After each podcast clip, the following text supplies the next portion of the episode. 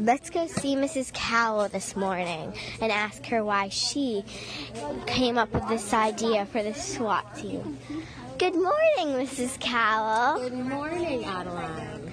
Why are you so passionate about the SWAT team and why do you like being here with us? Well, um, you can't see this because it's a podcast, Yeah. but this is my favorite part of SWAT. You can kind of hear it that I am literally sitting here. Every single student in this room is very busy doing something that they're super passionate about.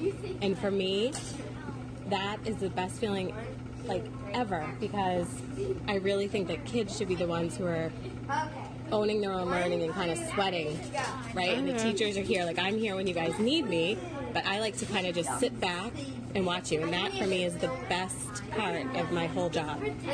Thank you. Ooh. All right. After hearing from Mrs. Cowell, now we know how this all started. Mr. Grenham's not here this morning, but maybe next week I will get him in. All right. I'm going to go and see a couple of my fellow SWAT team members again and ask them why they like this. Good morning, Caroline. Could I please ask you a quick question? Sure. So, why are you so passionate about passionate about the SWAT team and like what what's your favorite part?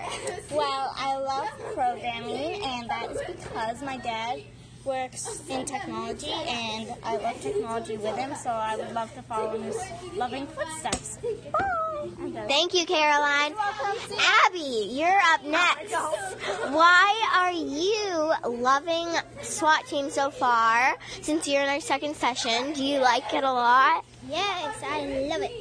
Um, I like to get ideas and put them into practice, and also I just really like. Um, I'm working on a project with Caroline, and I'm really excited about it because our other one didn't work out so well because we lost the script, and yeah, the green screen didn't really work out. So Thank you. Oh, you went too far, Abby. See you later.